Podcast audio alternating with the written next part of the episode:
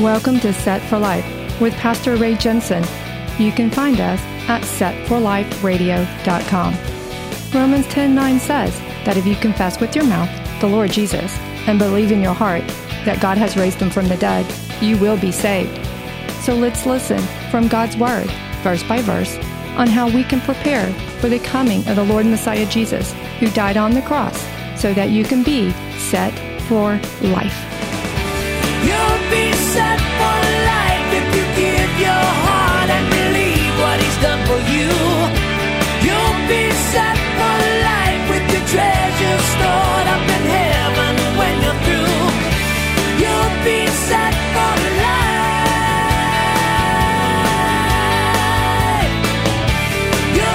Depart from me, you cursed, into the everlasting fire prepared for the devil and his angels. God did not make hell for us, He made that for Satan and all the demons that he works with.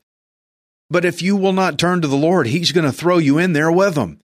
I mean, first off, hell is bad enough itself. It's called the lake of fire. It's eternal. It never ends. It's nothing but pain, weeping, and gnashing of teeth, the, the Bible says.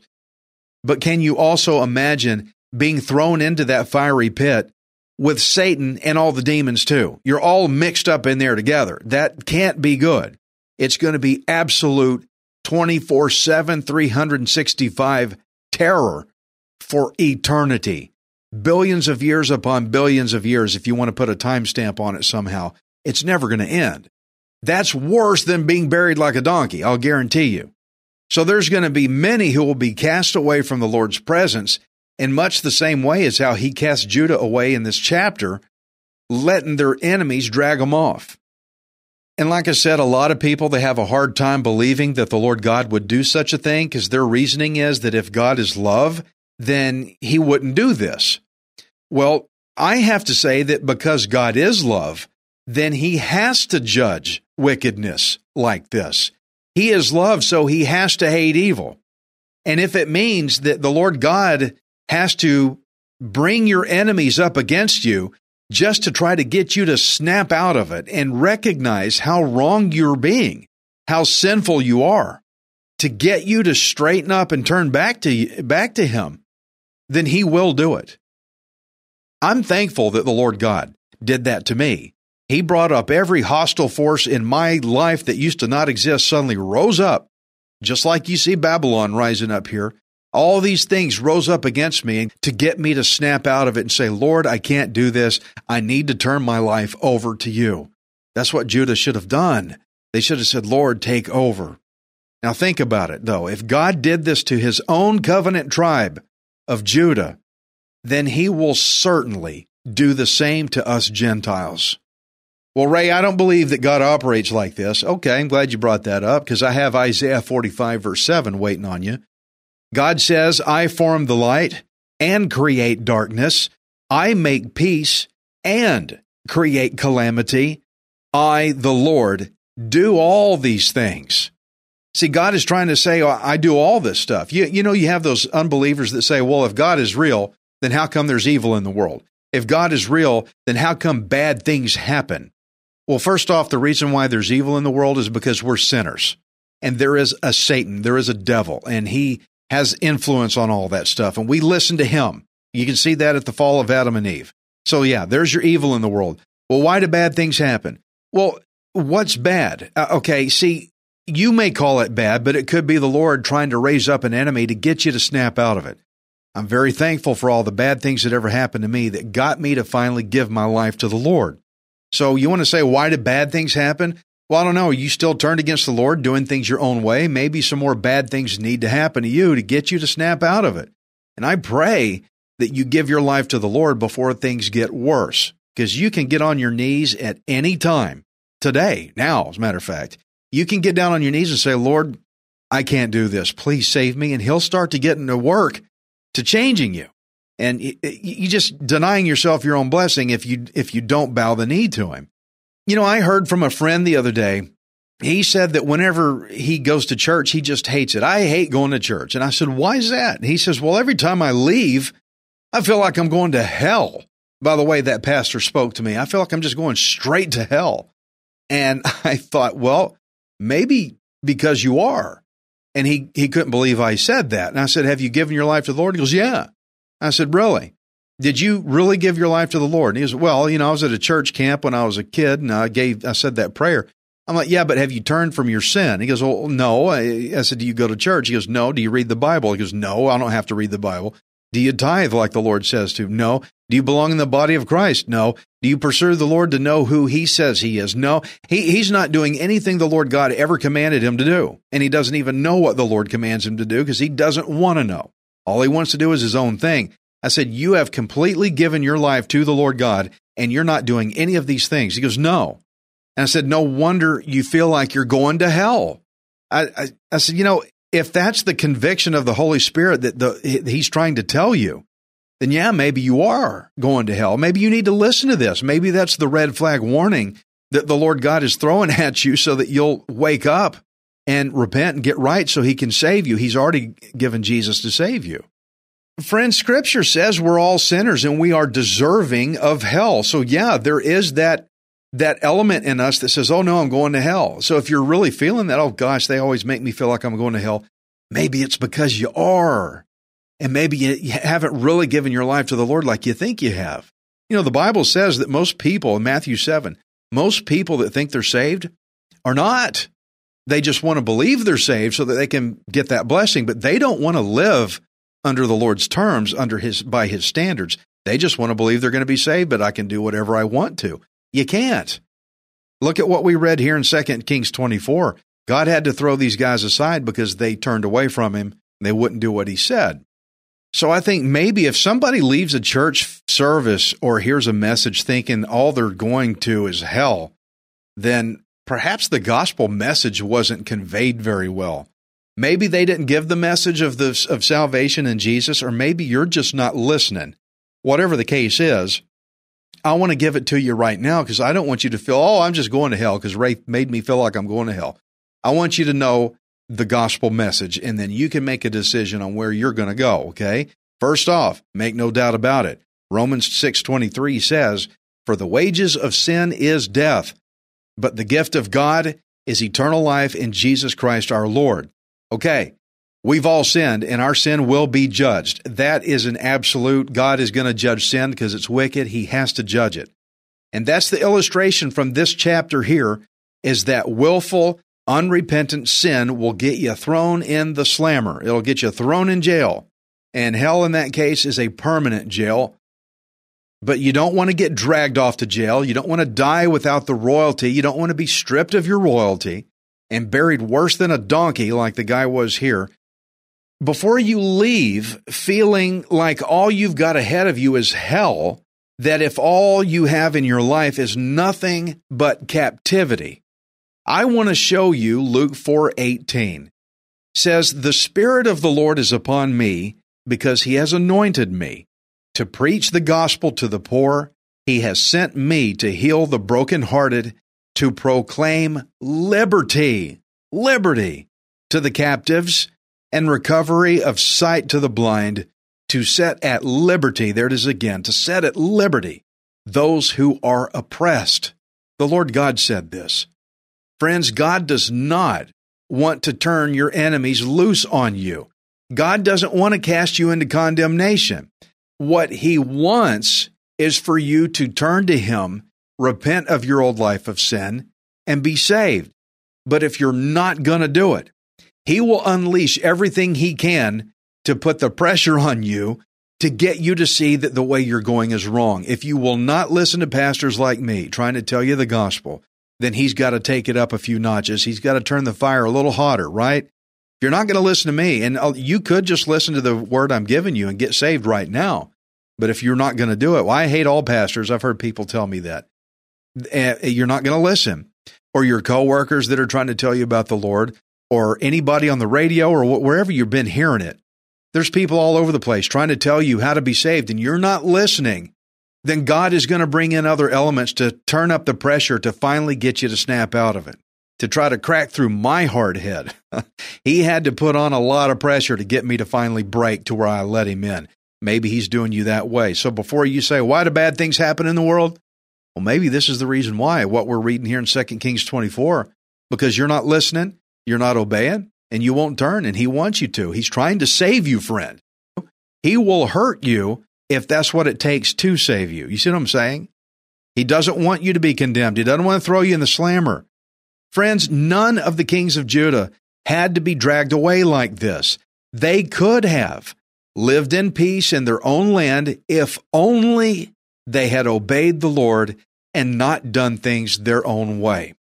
You don't have to be cast from the Lord's sight, but if you want to be saved, then you need to get right with the Lord. It requires us to correct, it requires us to change, not God. We are the sinner, not Him. Galatians 5, verse 1 says, Stand fast, therefore, in the liberty by which Christ has made us free, and do not be entangled again with a yoke of bondage. Friends, the gospel message talks about liberty. It talks about freedom. Now, I want to define that real quick. Liberty, freedom, it does not mean you get to do anything you want. That's not what freedom is. There's a skewed version of freedom today, and that's why everybody's fighting each other, going crazy, because they don't know what freedom is. Freedom does not mean you get to do anything you want to do. Liberty and freedom means you have a choice, means you get to make a decision. If you have zero decision in your life, you have no freedom at all. But if you have a decision, if you get to make a choice about matters, that's freedom. You have options. You can choose to live your way or you can choose to live God's way. Now, that you've got the freedom to make that choice, but if you choose not to listen to the Lord God, you're heading for some bad times. You're going to end up a captive. But if you want to be truly set free, you're going to have better choices. And sometimes you may not like your choices either way. Uh, I know a lot of people, they've given their, I've been one of them. Uh, you give your life to the Lord and you're confronted with choices. And you don't like the choice either way. But when you get confronted with the choice to sin or the choice to obey the Lord God, you have to make the right choice, but that is liberty to do so. There's been times God gave me a choice. I didn't like any options that God gave me, but I knew that my own way was worse. Typically, your own way, the way you want to do things, looks better than the choices God offers you. And that's why so many people are running from God because they like their choices better than God's. Okay, but your limited free will is going to get you put in the slammer. okay. But the Lord God all, uh, offers you ultimate liberty. Acts 6, verse 7 says, Then the word of God spread, and the number of the disciples multiplied greatly in Jerusalem, and a great many of the priests were obedient. I'm going to say that again. They were obedient to the faith okay, the Christian walk is not something that you just declare and say, oh, I'm saved now and all's well. The gospel message is a walk of obedience. When you get saved by Jesus and he seals you for salvation, that's great. But now you have to be obedient to that faith. You have to actually do what God says, which means if you're truly saved, then you're going to have the desire to actually do what God says instead of doing things your own way. Some people would rather ignore what God says while making continual justifications for it. I had this guy that I was talking to. He wanted to over spiritualize and sound Christianese, and he was talking all these things that sounded great. But ultimately, he wasn't doing anything that the Lord God commands a believer to do. And I had to gently and lovingly call him out on that and say, But you're not doing what the Lord God commands. He goes, Well, just because I'm not doing that doesn't mean I'm not saved. I said, Well, let me put it to you this way. You're, you're basically saying just because I don't obey the Lord God, that doesn't mean I haven't made him Lord. What now? Jesus actually said, Why do you call me Lord and you don't do what I tell you to? Now, this guy, when I talked to him about it, uh, about this, he was a boss on a construction site and he had a bunch of workers right in front of him that were working and he was mad at them because they weren't doing things the way he told them to do it. And you know what he did? he fired some of them. I mean, imagine that. He fired some guys because they wouldn't do things the way he told them to do it, but then turned right around and told me that he doesn't have to do what God says and God has to keep him around. I, it just made absolute zero sense. You'd think the guy would understand this. But he made a justification for every reason he had for why he did not have to do what God said. So I asked him, I said, Well, what if those employees came to you and made a justification for why they didn't do what you said. He goes, Well, I don't care because they're not getting the job done that I have them here to do. I have them here to do a certain job. That's what they're supposed to do as long as they're in my employment. And they weren't doing it, so I had to cut them. I said, but what if they had a justification for their reason not to obey you? And we, and I don't think I ever got through to him, but I hope some of you listening here today, maybe you're understanding what I'm getting at. So I want to ask you a question though, rather than making justifications for everything that God's word says is sin. Why, why don't we just ask a question? Are you a victim of your enemies? Are you under hostility? Is does it seem like everybody's out to get you? Does it seem like everything's always against you and you're about to crack? You're about to break.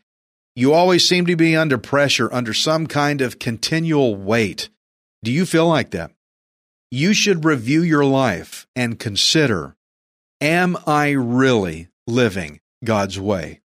You know, God has the power to fight your enemies off, to make your path clear so you can go forward and do the work that He has for you to do. He's got a way that He can just make things clear for you to go on. Well, so why is He not doing it? That's what I want to ask. Is He not clearing that path out for you? Maybe there's some iniquity in your life that you need to get rid of. You got to ask, am I really living God's way or do I have justifications in my mind on why I don't think I should have to? Friends, God is going to judge our sin, absolutely. But He sent Jesus Christ to die on the cross for us, for you and me, so that upon your belief in Him, then your sin is transferred off of you and onto Jesus Christ at the cross. I like time travel movies. Back to the Future. 88 miles an hour, you can go back in time or whatever. But there is a time traveler. It's the Lord. He has appeared in different places in history, of human history. He has appeared to Abraham. He's appeared during the gospel times up to 33 AD. He's popped in and out of history many times. You just read the Bible. He's popped in and out many times. He knows time travel, okay? And when you give your life to Jesus, your sins come up off of you and they time travel 2,000 years ago and they land on the cross on Him where He deals with your sins instead of you having to deal with your sins yourself because you're not going to win. You cannot win against this king. He's more powerful than you are. So I want you to remember how God said he would cast off Jerusalem, the place where he had set his name. Remember, we read that. God set his name with Jerusalem. What that means is he made a lot of covenant promises with Jerusalem, and the main one being that one day the Messiah, King Jesus, the son of David, would one day come and reign there in Jerusalem on Mount Zion. So, how could God hand over to judgment the very place where he had signed his covenant, so to speak, when he said he put his name there? I want you to think about the cross for a minute. That's the place where God signed his new covenant of salvation for us. The cross is where Jesus was handed over for judgment, and God is the one who himself made it happen. He raised up these enemies against Jesus to take him to the cross to kill him. God made that happen, okay? But just because God cast Jesus off to be crucified, that does not invalidate his covenant, but that's exactly what made his covenant active. He made his covenant active through a crucifixion by handing over his son to death so that we could be saved by it. Again, I want you to think about how God said he's going to hand off and let go to the enemies. He's going to hand off the place where he signed his name. That's not to invalidate any promises he ever made, but that is to activate the promises he's made. Now, let me relate this to you. Has God ever cast you off before? He did me. He cast me off. He handed me over to my enemies, not so he could hurt me, not to harm me, but to activate his covenant in me. I got handed off to my enemies. I had every bad thing you could think of happen to me, and it drove me to rock bottom nothing. Before it finally cracked through to me that God wants to save me, I needed to get right with him. And I'm glad he turned me over to my enemies, to all the hostility and all the pressure, because that finally woke me up to get right with him. So, friends, why did God cast off Judah if he had covenant wrapped up in them? Why did he cast off Jesus on the cross when there was covenant in him? Because Jesus had to die for our sins. There had to be a place to execute judgment on sin. And he did that on the cross so that he could execute judgment against sin on Jesus instead of upon you. In the case of Judah, he did that because he needed to purify Judah. Jesus is not going to come and sit on a throne where there's a sinful place there. He's got to clean it out. And so the Lord was cleaning Judah of its sin. And yeah, he had to turn some people loose. Just like my friend that ran that construction site. He turned some people loose because they weren't doing what he told them. Friends, are you doing what God told you to do? Well, I don't even know what God wants me to do. Well, the chances are you're not doing what God wants you to do. You need to get into the Word. Start somewhere. Doesn't take a lot, doesn't take a lot of effort. You just need to start having that inclination, that decision. I want to be pleasing to the Lord and start doing what He says and following in His Word. God has to judge our sin, but He does not want to judge it by taking it out on you. He sent Jesus to die in our place so that He could take out His wrath out on His own Son at the cross instead of taking His wrath out upon you. God doesn't want to hurt you, He wants to set you free. Now, you know, it was a very foolish thing for Jehoiakim to try to go up against Nebuchadnezzar and fight that king that was mightier than he was. So, who or what has been trying to talk you into going up against King Jesus? You're not going to win. Let me just make that clear. He's more powerful than you are. You're not going to win. The best thing you can do is submit yourself to the Lord Jesus. He's a good king. He's not out to get you. He's not trying to lock you up. He is trying to set you free. He's trying to save you from the death penalty of your own sin of doing things your own way. 2 Corinthians 3:17 says now the Lord is spirit and where the spirit of the Lord is there is liberty. Friends, if you're under pressure, maybe that's from the Lord. Maybe he's trying to get you to realize the impossibility of your situation so that when you turn it over to him finally and he delivers you from it all, you're going to recognize how great he is, how powerful he is, how capable he is, and that you can trust him. Stop trying to fix things your own way. It hasn't worked yet. It's never going to work. The more you try to fix it, the more you mess it up, God has a way out for you. He has King Jesus who died on the cross for you to save you.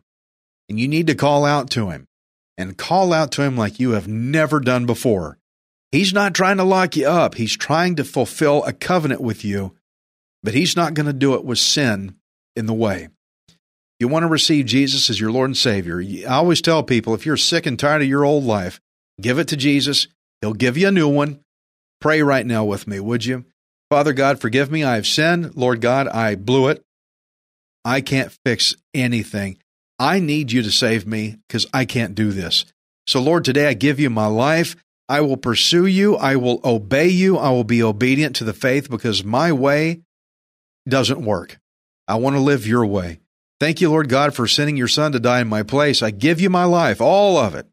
Take it Give me a new life. Get rid of that old life. I hate it. I look forward to the changes you're about to make. Thank you for saving me, Lord. In Jesus' name, I receive you. Amen. You are not worthless.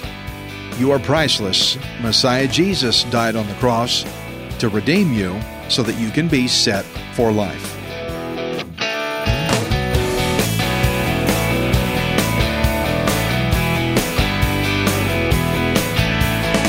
Thank you for listening to Set for Life. We hope you can join us next time, unless Jesus returns for us first. Set for Life is the radio ministry of Pastor Ray Jensen. We invite you to subscribe to our podcast at setforliferadio.com. Hi, this is Ray Jensen. Thank you for giving me the opportunity to encourage you in God's Word. If the Bible doesn't excite you, then you're not reading it. I want you to remember that you are not worthless. You are priceless. Messiah Jesus died on the cross to redeem you so that you can be set for life. You'll be set for